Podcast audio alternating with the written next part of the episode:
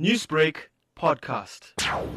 It's so important that we remember former President Mandela and all his achievements because if he hadn't opened the doors to me, appointed me as a judge here, and nominated me to the UN for the international positions, my life would uh, would have been totally different. I wouldn't have been able to make the contributions I did. He truly was to his principles and the constitutions because he didn't uh, discriminate against women in his choice. He didn't discriminate against people who are not closely con- uh, in contact with the ruling party and so on. He's the only person for whom there was a nominated by the United Nations General Assembly while he was still alive.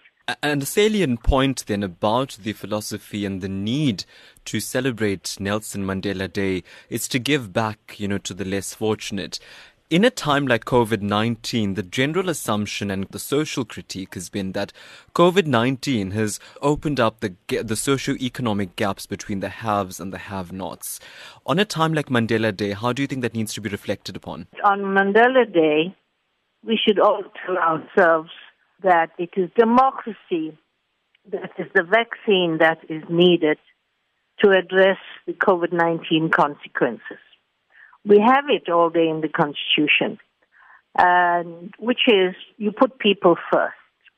And I can believe that putting the, his principles and the Constitution, constitutional principles into effect, that President Mandela would have seen that social services, for instance, are provided free of charge to all those who can't afford it. It's a fact. Studies have revealed that children are suffering hunger and, and, and are close to starvation.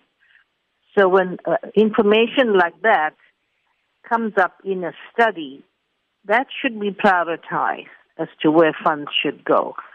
And it's also pretty particularly significant. I mean, the day ratified by the United Nations, and as you have it this year, delivering that very important Nelson Mandela Day lecture would be Antonio Guterres. How significant is that moment for the UN?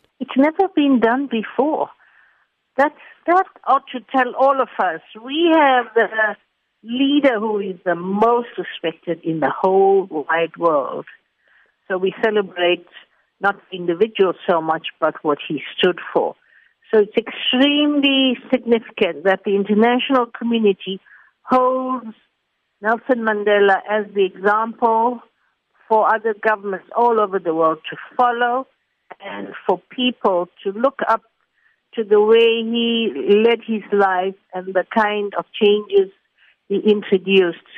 Newsbreak, Lotus FM, powered by SABC News.